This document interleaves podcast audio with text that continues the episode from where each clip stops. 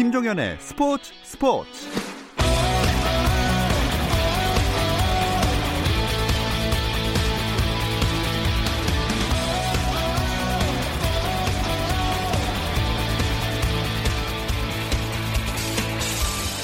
스포츠가 있는 저녁 어떠신가요? 아나운서 김종현입니다. 오늘 하루 스포츠계를 돌아보는 스포츠 타임라인으로 김종현의 스포츠 스포츠 출발합니다.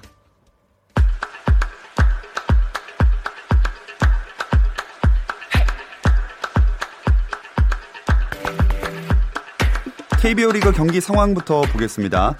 키움과 NC 6회 초 8대 6으로 NC가 2점 앞서고 있습니다. 삼성과 기아는 6회 초 6대 1로 역시 기아가 앞서고 있고요. SK와 KT는 점수가 꽤 벌어졌습니다. 6회 초 SK가 8, KT가 1입니다. 두산과 한화는 5회 초 2대 1의 접전 한화가 한 점 앞서고 있고요. 롯데와 LG는 8회 초 1대 0으로 근소하게 LG가 앞서고 있습니다. 미국 프로야구 LA 다저스의 류현진이 시즌 10승에 실패했습니다.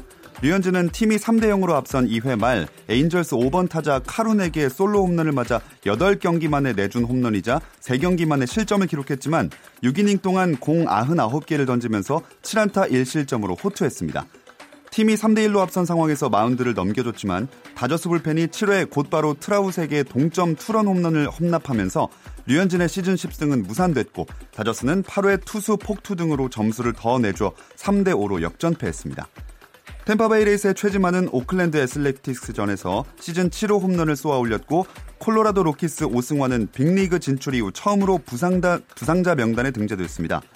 피츠버그 파이리츠 강정호는 애틀랜타 브레이브스전에서 무안타로 침묵했고 텍사스 레인저스 추신수는 보스턴 레드삭스전에 대타로 나섰지만 안타를 기록하지 못했습니다. 미 프로농구 NBA 파이널에서 골든스테이트가 토론토 원정 5차전에서 3점슛 20개를 터뜨리며 벼랑 끝에서 살아났습니다. 골든스테이트는 종료 2분여 전까지 6점을 뒤졌지만 톰슨이 역전 석점포에 힘입어 106대 100으로 역전승했습니다. 골든스테이트는 시리즈 전적 2승 3패를 만들었지만 약 한 달 만에 코트로 돌아온 케빈 듀란트가 복귀전에서 아킬레스건을 다치면서 위기에 놓였습니다. 스페인 축구대표팀이 후반에만 3골을 몰아치며 스웨덴을 3대 0으로 꺾고 2020 유럽 축구선수권대회 예선에서 4연승 행진을 펼쳤습니다. 예선에서 4연승을 따낸 스페인은 승점 12점으로 조 1위 자리를 지켰습니다.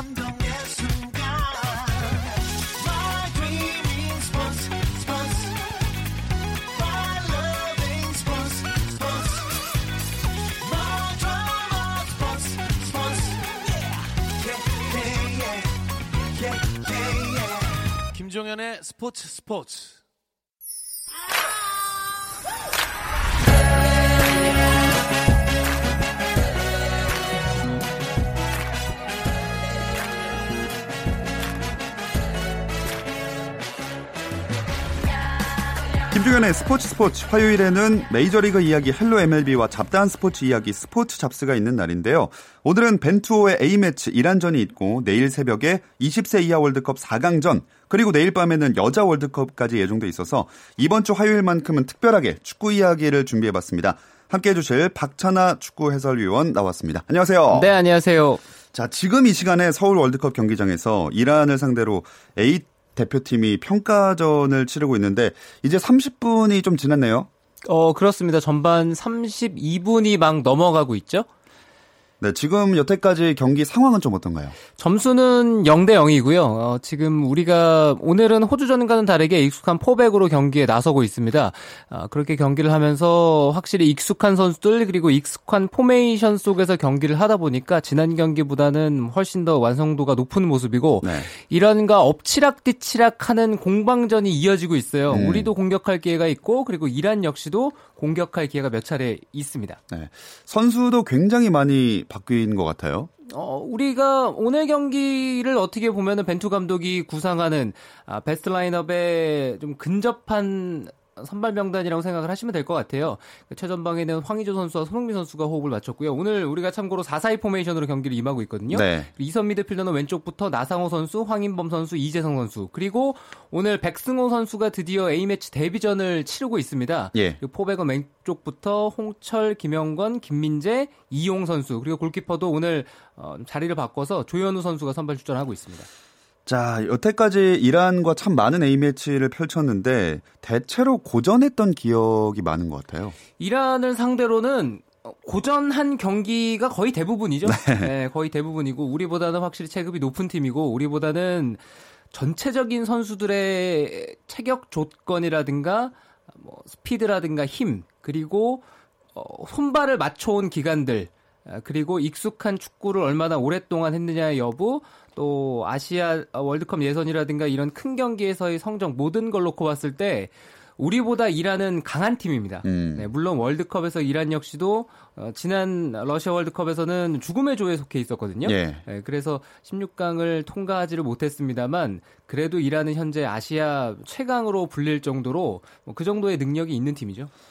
어, 지금 이란이 좋은 기회를 맞았는데 다행히 조현우 선수가 선방을 했습니다. 그 빌모츠 감독도 대한민국과 처음으로 이제 이란 감독으로서 A 매치를 갖게 되는데 굉장히 자리에 앉지 못하고 막 왔다 갔다 하면서 흥분해 있는 모습이거든요. 빌모츠 감독은 이번 A매치 주간이 본인이 팀을 지휘하는 첫 번째 경기니까요. 네. 아무래도 선수들에게 이것저것 많이 얘기를 하고 있고 오늘 라인업은 지난 시리아와의 경기와는 다르게 이란은 시리아랑 경기를 하고 이제 한국으로 넘어와서 우리와 경기를 하고 있는데요. 시리아와의 경기는 다르게 익숙한 라인업으로 경기에 임하고 있어요. 음. 이란은 이번 대표팀 뭐 선수 대부분이 역시 과거 케이로스 감독 시절부터 꾸준하게 기용이 됐었던 선수들이 대부분 발탁이 됐고요. 네. 아즈문 같은 스트라이커가 부상으로 빠 빠졌을 뿐이지 어, 나머지 선수들은 대부분 익숙한 선수들이 다 오늘 선발 라인업에도 이름을 올리고 있거든요. 네. 네 그럴 정도로 완성도가 있는 팀인데 거기에 있어서 어, 좀 디테일한 부분들 네, 그런 것들을 또 어, 밀머츠 감독이 추구하나 바가 있을 거니까 하나하나 세심하게 보여주는 것 같습니다. 차이점이 있다면 이라는 케이로스 감독 시절에는 정말 톱니바퀴 돌아가듯이 네. 공격, 수비, 어, 전체적인 간격이라든가 또 철저하게 경기 운영을 했을 때 어느 한쪽에 무게 중심을 두지 않고 아주 냉정하게 90분을 치러왔던 그런 단단한 음. 팀이었거든요. 근데 오늘 이 평가전을 봤을 때는 약간 이란이 그 완성도에서는 내려온 듯한 인상이 있어요. 어, 하긴 첫 이제 빌모츠 감독의 데뷔전이기도 하니까 일단 지켜는 봐야 될 것 같습니다. 근데 또 이번 그 경기에서 얘기할 수밖에 없는 게 손흥민 선수 혹사 논란을 좀 빼놓을 수 없거든요.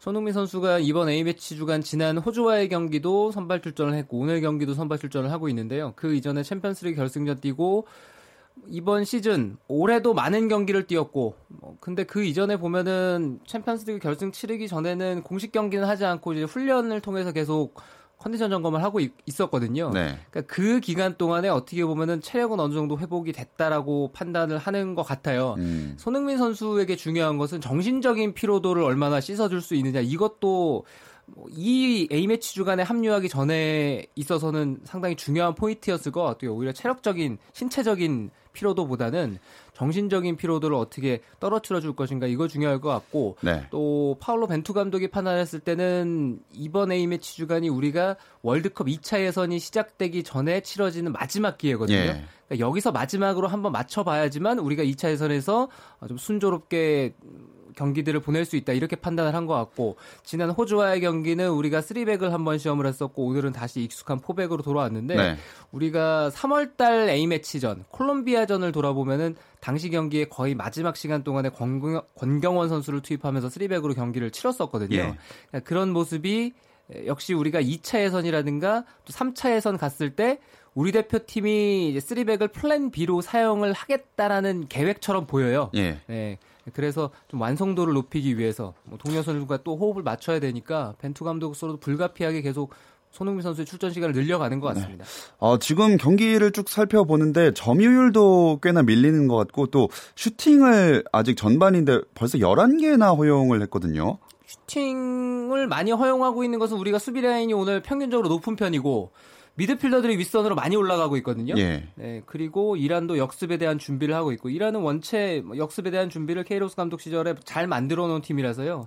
그래서 미드필더 1차 저지선 자체가 오늘은 약간 10개 형성이 된 것 같습니다. 음. 자, 현재 경기는 어, 계속 0대 0으로 진행되고 있고요. 전반 38분이 막 지났습니다. 일단 우리가 수비도 얼추 잘 해내고 있는데 그 공격도 이렇게 원활하게 진행되지는 아직까지는 않는 것 같아요. 방금 좋은 기회가 나왔거든요. 그래도 우리가 호주와의 경기보다는 훨씬 더 선수들이 익숙함 속에서 경기를 뛰고 있고요. 홍철 선수가 오버래핑을 많이 나가면서 왼쪽에 터치라인 타고 다니는 모습 볼 수 있고 그리고 나상호 선수가 홍철 선수가 저렇게 올라가게끔 왼쪽에서 많은 활동량을 보여주고 있거든요. 네. 어, 우리가 뭐 전방에 황의조 선수 쪽으로 공투입이 되거나 아니면 손흥민 선수가 공투입이 되거나 이런 장면들이 몇 장만 나오고 있는데요. 우리가 공격적인 모습을 최대한 많이 보여주려고 하는 날이고, 근데 상대적으로 이란의 수비는 강해요. 네. 제가 한 차례 더 말씀을 드립니다만, 이란은 우리가 상대하기에 상성의 측면이라든가, 지금까지 치러왔던 경기들이라든가, 최근의 상대 전적이라든가, 모든 네. 것들을 생각해 봤을 때, 우리보다는 이란이 전력이 강한 팀이거든요. 네. 전력의 강한 팀을 상대하면서 최대한 우리가 어떻게 공격을 풀어갈 것인가 원하는 방향에 맞춰서 우리가 계속 경기 운영을 할 수 있겠느냐 예. 그런 부분도 상당히 중요하겠죠. 네. 조금 전에 이란의 골키퍼 베이란 반드 선수가 잠깐 그 공을 잡는 과정에서 부상을 입었다가 지금은 어 다시 일어났나요? 다시 보기가 나오고 있는데 네, 큰 문제는 예, 없는 것 같습니다. 동료 선수와의 충돌이 있었던 것 같은데 베이란 반드 골키퍼가 이란 전력에 있어서도 꽤 높은 비중을 차지하는 선수거든요. 예. 저 선수가 이란 선수들이 신체 조건이 뭐 상당히 좋죠. 아, 키가 커요, 네, 다. 과연 아시아가 맞을지 저는 볼 네. 때마다 약간의 의구심을 주는데 아시아로 포함을 시키는 게 맞는지 대표적으로 타레미 같은 선수는 음. 네. 신장이 187cm인데 저 선수가 드리블러예요. 어. 그러니까 우리나라로 치면은 김민재 같은 선수가 공격에서 드리블해서 간다고 생각하시면 흔치 않은. 경우인데요. 어, 그러니까 아시아에서는 사실 잘 없는 그렇죠, 유형이죠. 그렇죠. 자, 오늘 벤투 감독이 4-4-2 전술을 들고 나왔는데 어, 이 전술 지금까지 이루어지고 있는 상황을 보면 어떻게 평가를 좀 하시나요? 어, 확실히 우리 선수들이 이 포메이션은 어느 정도 이제 완성도가 올라와 있고 네. 완성도가 올라왔다는 것은 숙지가 되어 있다는 얘기가 될 것 같아요. 음. 그러니까 우리가 지난 3월 A 매치에서 이 4-4-2 포메이션 정확하게 얘기하면은 4-1-3-2 형태가 되겠는데 이 포메이션을 본격적으로 가동하기 시작했거든요. 예. 그 훈련 과정이라든가 이런 것들을 통해서 많이 맞춰 봤으니까 자, 손흥민이 지금 아, 오. 슛했는데 아쉽게 선방에 막혔습니다. 네, 익숙한 것 같고 손흥민 선수를 이제 스트라이커로 기용을 하려고 하는 움직임이 손흥민 선수에게도 그렇고 예. 우리 대표팀에게도 그렇고 맞는 자리죠. 음. 네, 손흥민 선수는 이선으로 내려와서 뭐 공격을 설계하고 이런 것보다는 손흥민 선수의 장점은 어, 결국에는 득점이죠. 해, 그렇죠. 해결사거든요. 예. 최대한 슈팅을 많이 때릴 수 있게끔 만들어 주는 것이 또 우리 대표팀이 고민을 해봐야 될 거겠죠. 조금 전에 왼발로 아주 시원한 중거리 슈팅을 때려봤는데 일단은 선방에 막혔고 콘- 손흥민 선수가 코너킥도 계속 전담을 하네요. 네, 우리가 손흥민 선수가 코너킥 쳤을 때 김영권 선수의 좋은 또 헤딩 슈팅이 있었는데 예. 하필이면 베이란반드 골키퍼 정면으로 갔어요. 음. 약간 방향이 틀어졌더라면은 아주 재밌는 싸움이 될 뻔했습니다. 베이란반드 골키퍼가 키가 190cm가 넘고 어휴. 저 선수가 손으로 공을 던지면요 네. 중앙선을 넘어가요. 거의 투포환이네요. 아 그럴 정도로 신체 능력이 아주 뛰어난 선수입니다. 예. 자, 현재 41분 지나고 있는 전반전 이란과 대한민국의 경기 점수는 여전히 0대 0입니다. 곧 하프타임 들어갈 예정인데요. 저희도 잠깐 쉬어가겠습니다. Are you just another slave to the IEO? 국내 유일 스포츠 매거진 라디오 김종현의 스포츠 스포츠 오늘은 이란과의 평가전이 있는 날이라서 김종현의 스포츠 스포츠는 축구 이야기로 채워드리고 있습니다. 박찬아 축구 해설위원과 함께하고 있습니다. 여전히 경기는 0대 0 전반 42분 지나고 있습니다. 자, 호주전처럼 이란전도 관중석이 다 매진이 됐나요? 아, 매진은 안 된 걸로 알고 있어요. 현장 아. 판매분이 좀 남았다고 소식이 전해졌었는데 네. 확실히 서울 월드컵 경기장이 크네요. 몇만 석이죠, 정확히? 6만 명 넘게 들어가는 경기장이니까요. 네, 확실히 크고 또 평일이라서 아, 아무래도 매진을 시키기는 약간 무리였던 것 같습니다. 그렇습니다. 그래도 지금 경기를 이렇게 화면을 보면 거의 다 차긴 한 것 같거든요. 최소한 그렇죠. 1층은. 2층 이제 위에 쪽 어, 관중석 제외하면은 어, 지금 어, 골대 맞고 아! 아, 정말 아쉽습니다. 손흥민 어. 선수가 크로스를 하고 나상호 선수가 방향을 바꿔놓는 이제 원터치 슈팅을 시도했는데 예. 크로스 오. 맞고 떨어지고 나갔어요. 들어갔는지 여부를 VAR 해야 되나요? VAR이 이 평가전은 없을 거예요. 아. 근데 사실 제가 솔직히 봤을 때는 들어가진 않았던 것 같은데. 느린 장면을 보면 확실히 알 수 있을 것 같은데요. 네. 그러니까 저런 장면이 있기 때문에 상당히 아슬아슬했거든요. 예. 그러니까 저런 상황이 있기 때문에 골라인 테크놀로지가 뭐 사용이 됐던 거고 어. 그리고 나서는 이제 VAR까지도 온 건데요. 네. 어, 이제 나올 것 같습니다. 어, 아, 안 들어갔네요. 네, 들어가지는 정확히 밖에를 맞았네요. 안타깝게도. 나상호 선수가 들어오면서 잘 잘랐거든요. 예. 아, 이거는 뭐 차이가 많이 났네요. 어, 그래도 굉장히 가장 그 위협적이었던 공격이 아니었나 전반전에 있어서. 그러니까 이란의 단단한 수비진 그리고 특히 신체 조건이 좋은 수비수를 상대할 때는 역시 정상적으로 패스 플레이를 만들어 가는 것보다는 저렇게 낮고 빠른 아, 패스라든가 음. 아니면 원터치로 넘겼을 때 역시 상대의 반응이라든가 움직임을 둔하게 만들 수가 있거든요. 예. 그래서 우리로서는 저렇게 상대 진영으로 넘어갔을 때 특히 상대 페널티 에어리어 안쪽으로 진입을 했을 때 우리가 확실히 한 박자 빠른 공격을 진행을 할 수 있어야 돼요. 그것은 오늘 경기뿐만 아니라 앞으로 우리가 만나게 될 상대들 2차 예선을 하게 되면은 아마도 지난 아시안컵 때도 우리가 경기 조별리그 할 때 답답함을 느꼈었던 필리핀 같은 경기도 그랬고 키르기스탄과의 경기도 그랬고 좀 답답했잖아요. 네. 그런 경기들처럼 우리와 만나게 되는 팀들은 대부분 페널티 에어리어 안쪽에 선수를 정말 많으면 10명 다 밀어놓고 어, 아니면은 뭐 8명에서 이 정도 필드 플레이어는 페널티 에어리어 안쪽에 배치를 시켜놓고 경기를 하게 될 가능성이 크거든요. 네. 그러니까 그런 밀집 수비를 뚫기 위해서는 우리가 공격 작업의 완성도를 올릴 때 얼마나 빠르게 갈 수 있느냐. 음. 네, 그것도 신경을 써야 되니까요. 네, 이제 전반은 끝났고 추가 시간은 1분이 주어졌습니다. 아마 45분 이제 8초, 9초 지나고 있기 때문에 거의 마무리가 될 것 같은데 그나저나 오늘 경기도 경기인데 내일 새벽을 기다리는 분들이 아마 조금 더 많지 않을까 싶네요. 아무래도 오늘 이란과의 경기가 물론 지금까지는 항상 A 대표팀 경기, 성인 국가대표팀이 한국 남자 축구에 있어서는 첫 번째였죠. 네. 첫 번째였는데 아 오늘만큼은 어쩌면 이 경기가 첫 번째가 아닐 수도 있어요. 맞습니다. 그렇죠. 지금 36년 만에 20세 이하 월드컵에서 4강에 올라간 우리 선수들이 폴란드에서 에콰도르 상대로 4강전을 준비하고 있으니까 아마 이 경기는 약간 어, 이 메인 이벤트에 앞서서 음, 약간 네. 오프닝 매치 같은 그런 느낌도 없잖아 있잖아요. 그렇습니다. 평가전이기도 하고. 그렇죠. 예. 자, 어쨌든 이제 거의 경기가 종료될 것 같습니다. 추가 시간은 다 흘러갔고요. 네, 이제 아마 마지막 공격을 이란이 펼치고 끝나지 않을까 싶은데 특별한 장면이 없는 한 이대로 전반이 끝나게 될 것 같은데요. 예, 아, 다음 질문하기 전에 좀, 아, 이 끝났네요. 네, 끝났으면 좋겠다고 말하려 했는데, 전반이 그대로 종료가 됐습니다. 추가 시간 1분 나왔고요. 0대 0으로 나름 위협적인 공격을 양 팀이 펼쳐봤지만, 일단은 하프타임에 들어가겠습니다.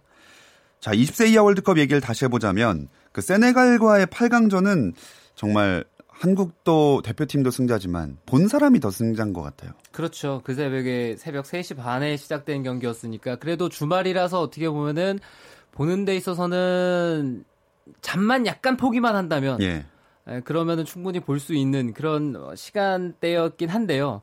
그래도 꽤 부담스러운 경기였죠. 음. 그 경기는 점수와 승부차기 여부와는 무관하게 그 경기를 반드시 라이브로 봤어야 되는 이유는 상황상마다 시시각각 바뀌는 그런 스코어 더하기 네. VAR을 아, 일곱 번을 했고요. 일곱 번 가운데 다섯 차례가 판정에 있어서 영향을 줄 정도의 상황들이었거든요. 맞습니다. 그 시시각각 그 주심이 내가 듣고 있으니까 기다려 달라. 음. 네, 이 제스처를 취할 때마다 그리고 뭐 온필드 리뷰를 하건 뭐 아니면은 VAR실에서 교신을 받아서 이렇게 네모를 그리건 뭐 이럴 때마다 아 상황이 그 심장이 쫄깃쫄깃해지는 그 느낌 자체가 아, 맞아요.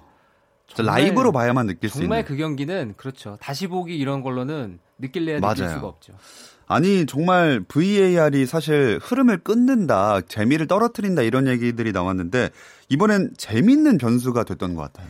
흐름이 끊어지는 건 사실이에요. 흐름이 끊어지는 것도 사실이고 한 경기에서 그렇게 7번 정도의 VAR 그리고 그 가운데 5차례 정도가 결정적인 판정에 영향을 미칠 정도의 에, 그 기술이었으니까 네.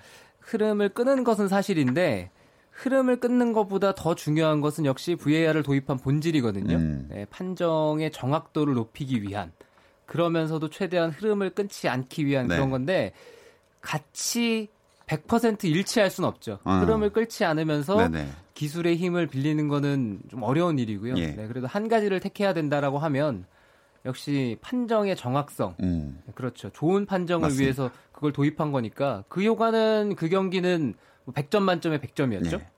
VAR도 정말 좋은 제도였는데 그 외에도 바뀐 룰들 이번 경기에 많이 볼 수 있었던 룰들이 많더라고요. 그 이번에 20세 이하 월드컵부터 바뀐 룰이 몇 가지가 좀 적용이 되죠. 네, 그래서 20세 이하 월드컵부터 시작해서 여자 월드컵부터 그리고 이제 앞으로 시작될 유럽 시즌 리그들 다 적용이 될 텐데 크게 보면 한 10가지 정도가 되고요. 그리고 상당히 그 가운데 중요한 것 중에 하나가 역시 공격 상황에서 어, 득점에 연관된 핸드볼 반칙은 그 의도와 무관하게 그리고 또 팔의 에, 손 모양이 자연스러우냐 자연스럽지 않느냐와 무관하게 네. 무조건 득점에 관여된 핸드볼 반칙은 공격수 쪽에 핸드볼 반칙으로 선언이 되게 되어 있거든요. 음. 수비수는 바뀐 게 없어요. 수비수는 그 전과 동일한데 네네. 공격수는 그렇게 바뀌어 있습니다. 그것이 하나가 있어서 그것도 우리에게 도움이 됐고 그리고 이번 대회 때 좀 엄격히 부는 어, 룰 가운데 하나는 페널티킥 상황에서 골키퍼의 한 발이 최소 한 발이 골라인 위에 걸쳐 있어야 되거든요. 네. 킥하기 전까지. 어, 그래서 그 부분들이 이번 대회 좀 집중 점검의 대상이었는데 이광현 골키퍼가 하나 손해를 보기도 했고 역시 막았는데 예. 페널티킥을 막았는데 재차 역시 VAR해서 어, 다시 세네갈 선수가 페널티킥 성공시키는 상황이 있었고 우리가 승부차기 할 때 오세훈 선수가 5번 키커였잖아요. 예. 처음에 찼을 때는 못 맞아요. 넣었거든요. 못 넣었는데 어, VAR 통해서 은디아의 골키퍼가 먼저 나왔다. 네. 나와서 막았다. 그래서 어, 경고받고 오세훈 선수가 다시 차서 성공을 했죠. 예. 네, 그 결정적인 장면들이 있었죠. 정말 짜릿하게 세네갈을 이기고 4강전 에콰도르와의 대결을 기다리고 있는데 에콰도르는 세네갈과 비교했을 때 어느 정도 전력인가요? 에콰도르와 세네갈을 비교해 보자면 세네갈이 한 6이라고 보면 에콰도르가 한 4 정도? 음. 6대 4 정도의 차이가 나는 팀 같거든요. 우리가 그래서 세네갈을 상대로도 대등한 경기를 했고 좋은 모습을 보여줬다면 한편으로는 적어도 신체적으로 부딪힘에 있어서 에콰도르 선수를 상대할 때 우리 선수들이 8강전보다는 약간 수월하다고 어허. 느낄 수도 있어요. 네. 워낙 세네갈 선수들은 키도 컸고 그리고 아프리카 선수다 보니까 일단 힘이 좋고 기본적으로 그런 것들을 갖추고 있는 어, 팀이었다면 에콰도르는 그것보다는 어, 좀 힘이라든가 음. 전체 스피드라든가 이런 것들이 약간은 세네갈만큼은 아니고 또 우리가 에콰도르를 상대로 20세 이하 월드컵 시작하기 직전에 평가전을 가졌었거든요. 5월 달에. 네. 네, 전지훈련지에서 평가전을 가졌는데 당시에 1대 0으로 이겼습니다. 그래서 우리가 에콰도르 선수들 잘 알고 있고 물론 에콰도르 선수들도 우리를 잘 알고 있죠. 네, 그런 만큼 우리가 음, 세네갈전보다는 뭐 더 자신감 있게 경기를 할 수 있지 않을까 이런 기대감이 음. 있습니다. 사실 어 결승전을 정말 가면 좋겠지만 아 가야겠죠. 가야 되는데 제가 무슨 말을 하려 했냐면요. 그러니까 결승전에 올라가게 된다면 상대는 누가 될까요? 결승전에 올라가게 된다면 우리와의 경기가 치러지기 전에 3시간 전에 우크라이나와 이탈리아의 경기가 있거든요. 예. 그- 그 승자와 맞붙게 되는데 가지고 있는 전력만 놓고 봤을 때는 이탈리아가 우크라이나보다는 가지고 있는 게 많아요. 음. 전체적인 전력이라든가 네, 이런 것들을 보면은 이탈리아가 올라오게 될 확률이 약간 높다. 하지만 우크라이나도 여기까지 올라오는 것이 우연은 아닐 것이고 네. 그리고 셋 플레이에서 특히 포포프 선수 같은 수비수가 지금 세 골을 넣고 있거든요. 어, 셋 플레이에서만. 네. 그런 거 봤을 때는 우크라이나도 어디서 득점이 터질지 몰라서 아마도 그 경기 역시도 재밌는 싸움이 될 것 같아요. 음. 자, 그 경기는 시간이 몇 시였죠? 12시 30분부터 우크라이나와 이탈리아 4강 첫 번째 경기가 있고요. 네. 3시 30분부터 우리나라와 에콰도르의 4강 두 번째 경기가 있습니다. 우- 이탈리아 우크라이나 또 중계를 하신다고. 제가 예, 제가 해야, 해야 돼요. 아, 네, 그래서 예. 그 경기 보시고 아마 뭐 잠이 잘 안 올 것 같다. 그러면 우리가 결승 가면은 누굴 만나게 될까 이런 생각을 하시면서 예, 그 경기를 시청해 주시면 될 것 같습니다. 네, 여러분 이 목소리를 또 2시간 더 들으실 수 있습니다. 많이 시청해 주시고요.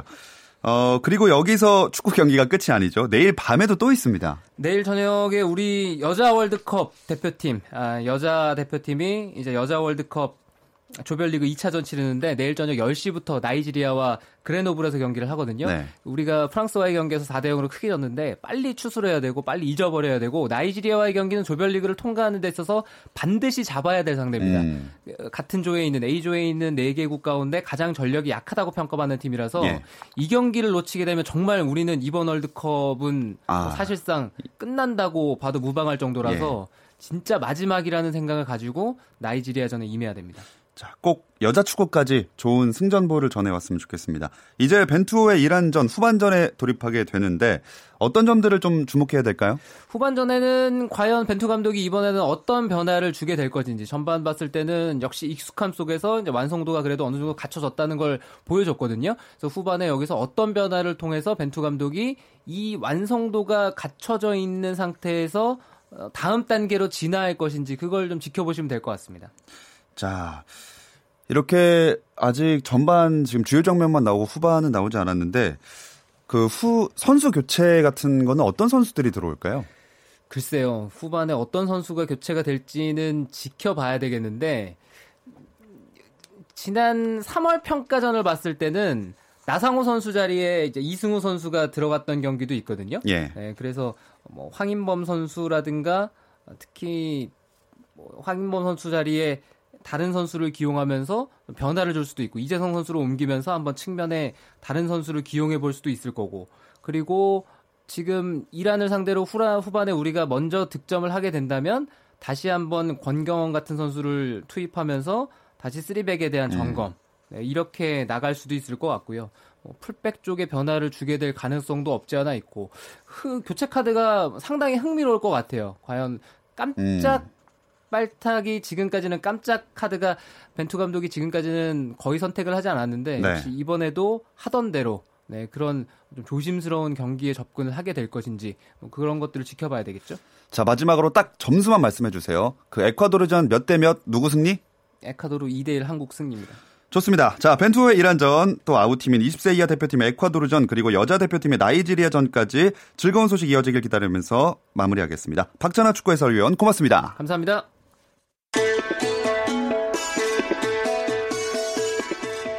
네, 현재 프로야구는 키움NC 7회 초 6대 8, 삼성 기아 7회 초 1대 7, SK KT 8회 초 8대 1, 두산 한화 6회 말 1대 2, 롯데 LG 9회 초 1대 1로 진행되고 있습니다.